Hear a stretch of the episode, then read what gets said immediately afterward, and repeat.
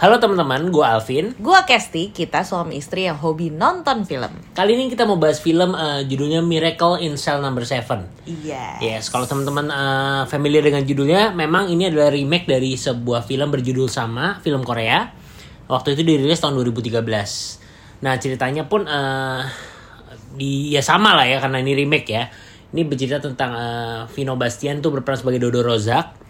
Dia eh, seorang pria yang punya anak eh, masih SD anaknya. Nah, si Dodo ini punya keterbatasan lah. Jadi sikapnya memang eh, kadang seperti anak-anak juga gitu ya. Tapi Ya. dengan keterbatasannya ini eh, di suatu peristiwa dia dituduh membunuh seorang anak kecil. Gitu, dituduh membunuh seorang anak kecil sehingga menyebabkan dia harus masuk ke dalam sebuah sel nomor 7 ini dan bertemu dengan teman-temannya. Sel penjara. Sel penjara nomor 7 yang dan bertemu dengan eh, tokoh-tokoh unik lainnya di di di penjara itulah. Nah, ini adalah cerita tentang si Dodo dan eh, kasusnya itulah. Kurang lebih kayak gitu ya. Eh, premis eh, simpelnya ya, simpelnya ya. Menurut kamu gimana filmnya? Oke, jadi kalau gue nih kan udah beberapa kali nonton film yang Koreanya juga itu salah satu yang bener-bener sangat membekas gitu. Sampai kalau nonton tuh wah pokoknya mengena banget lah. Buat teman-teman yang udah pernah nonton pasti juga merasakan hal yang sama. Jadi secara cerita ceritanya memang udah kuat banget. Jadi em, bener-bener alur dan semuanya tuh sudah sudah baik dari sananya gitu. Dari aslinya tuh udah oke. Dan gua tuh waktu pertama kali ngeliat tuh udah punya wah ini eh, bisa nggak ya nyamain aslinya? Soalnya aslinya kayak bagus banget gitu. Jadi eh gue kalau berkaca melihat pada remake remake Korea yang sebelumnya contohnya yang kayak My Sassy Girl gitu kayak agak waduh jauh banget ya. Jadi eh, nggak terlalu banyak berharap sebenarnya karena eh, pikir kayaknya nggak mungkin lah bisa sampai bagus banget. Ternyata Dan ditambah sorry, Message Girl itu juga eh, yang Falcon, keluarannya Falcon juga. bener ya bener gitu. Sama-sama. Jadi Falcon emang meremake beberapa film. Nah, Nanti juga akan ada yang rilis lagi nih film remake lagi. Cuman kita tunggu aja ya. Yes. Cuman yang belum lama ini Mas Sigel kita cukup Kecewa kurang puas lah, kurang kecewa, eh, kecewa lah ya yang Jeffrey Nichols sama Tiara Iya. Dini waktu itu. Nah, tapi yang ini ternyata di luar dugaan ternyata em, bagus dan apa ya melebihi ekspektasi sih karena ekspektasinya tadi kan udah kira-kira jelek. Ternyata bagus dan ini eh, bisa dikatakan ya lumayan setara lah sama versi aslinya sama versi Koreanya gitu. Jadi eh, alurnya semuanya feel yang didapatkan eh, momen-momen yang momen-momen yang kayak historicalnya kok historical ya? Yang di Momen-momen Korea yang, maksudnya yang di menyentuh. Korea tuh Ah. menyentuh di sini pun menyentuh gitu. Jadi em, so far lumayan bisa menandingi lah Ya, ya, dan ya. kalau nggak salah kemarin ini waktu premier juga diundang ya si em, si sutradara dan produser Koreanya gitu. yes betul dan menurut mereka juga ini di- Ini remake terbaik da- dari, Dari antara semua. semua. remake ya. Kalau nggak salah ada 6 udah pernah. Ini remake ke-6 kalau nggak salah dan ini yang terbaik.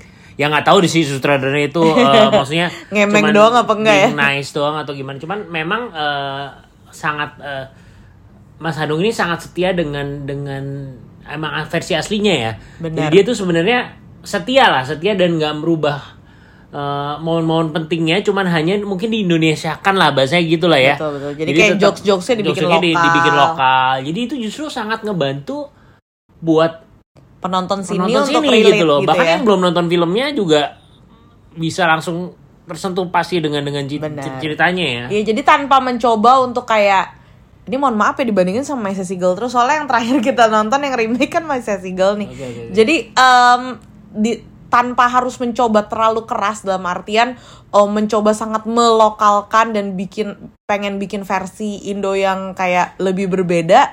Justru ini dengan kesamaannya tapi tetap membuat eh, ceritanya malah jadi stands out gitu karena memang iya, iya. di film ini tuh yang bener-bener kuat adalah ceritanya itu sendiri sudah sangat kuat jadi kayaknya udah emang nggak perlu lah didandanin ini tuh malah jadi too much gitu Ya jadi keputusan Mas Hanung untuk setia dengan eh, versi apa cerita Aslinya. aslinya dan keputusan produser juga tentunya ya Falcon di sini Hmm. ya tepat lah bisa dibilang tepat ya dan memang feelnya tuh dapat dapet lah gitu. setuju Dan dari sisi pemain nih, pemain juga gua gue bikin statement nih kali ini ya.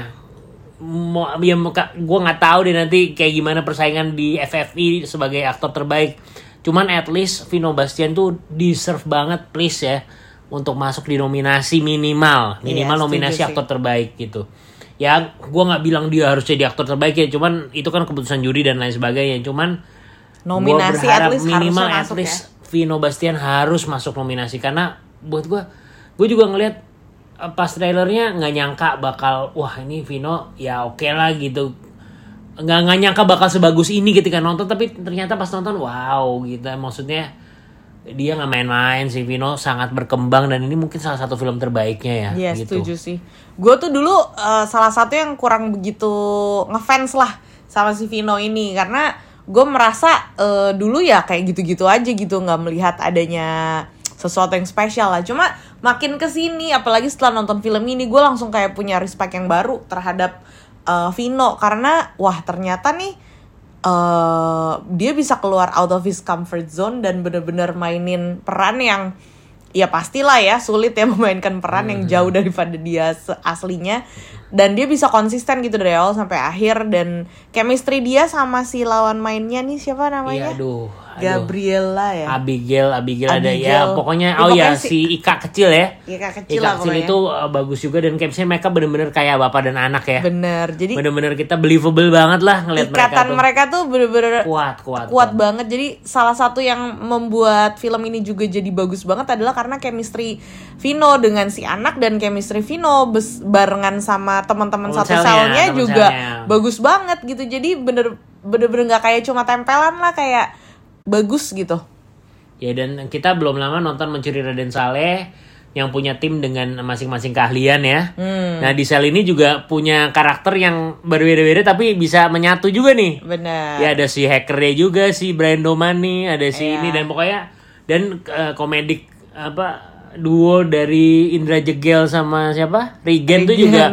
cukup ngebuat ngakak sih, ngakak Bener. sih. Dan itu gitu. isi selnya ngakak sih emang. Jadi ceritanya kayaknya sih emang mau ditempatin buat ini tuh buat penggembira lah ceritanya. Jadi isi selnya ini semuanya komedian ya.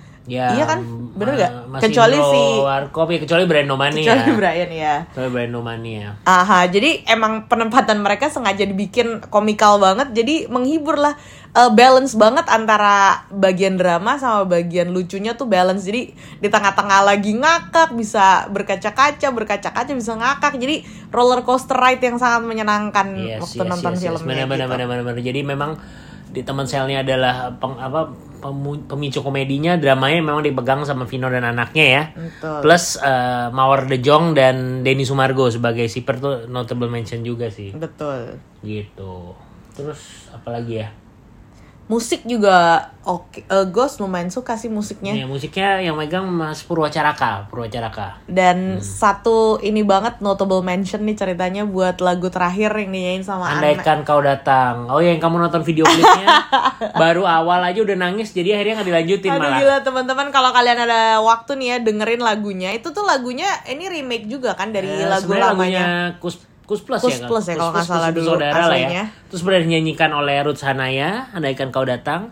Habis itu sekarang dinyanyikan oleh Anmes Kamaleng. Dan ini tuh beda banget gitu. Entah kenapa suaranya Anmes pas di sini tuh kayak masuk banget dan sama ceritanya relate banget. Dan kalau teman-teman ada waktu tuh ya nonton di YouTube video klipnya, ya ampun itu gue bener-bener literally baru openingnya udah berderai air mata ngakak. Ya karena di video klipnya ada pemain-pemainnya Iya, ini dan pada mereka- cerita tentang bapaknya. Bener, gitu. jadi kayak wah gila, pinter banget nih bikin video klip. Iya, iya, jadi iya. itu salah satu momen yang pas lagu ini diputar di filmnya tuh kayak wah gila ini Wah, pas banget nih iya, bener-bener iya, kayak iya. merasuk dalam sukma lah gitu ceritanya. Oke oke oke. Dan dan gambar-gambar film ini juga shoot dengan indah ya gitu. Bener, ton warnanya juga Ya, bagus. terus uh, DOP-nya langganannya Falcon juga nih Mas Yunus Pasolang nih. Bener, Itu jadi bagus sih bagus sih. overall pokoknya complete package lah ini bener-bener film keluarga yang bisa ditonton semua umur, eh, menghibur baik untuk anak-anak, buat orang dewasa juga menghibur. Jadi em, sangat recommended. Yes, mungkin kalau dibilang menurut gue pribadi ya, kalaupun dicari-cari nih, cari-cari kritiknya apa sih nih film?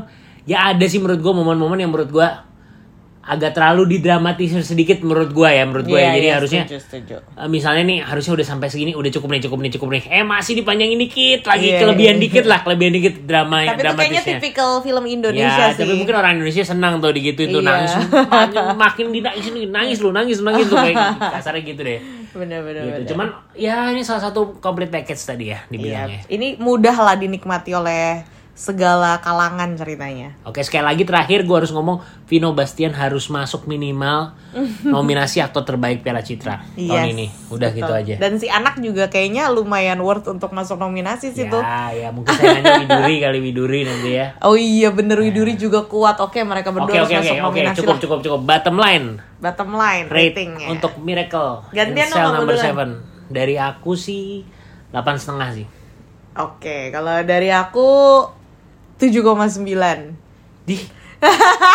oke, sebuah film yang lengkap 7,9 oke. Karena kan ini maksudnya standarnya nih ya Maksudnya gue tuh Nah. kalau ngasih rate ya Bukan cuma ngeliat dari itunya aja Tapi maksudnya standar gue tuh Baik film Indo maupun luar Sama gitu Oke, Jadi jadi kalau dibandingin oh, sama oke. Iya film luar dengan teknik kamera yang segala macam Yang lebih canggih-canggih ya Ini 7,9 tuh tinggi banget tuh Oke. film Indo loh Oke, jadi rata-ratanya ya Oke. 8,5 mah 7,9 berarti 8,2. 3 deh 8,2 deh. dua setengah 8, Oke, 8,3 deh. Oke, eh, official rate untuk film Miracle in Cell number 7 dari asal ke sini adalah 8,3 ya. Oke Oke. Jadi teman-teman silahkan nonton di mana aja asal Ke sini dengerin reviewnya. Bye.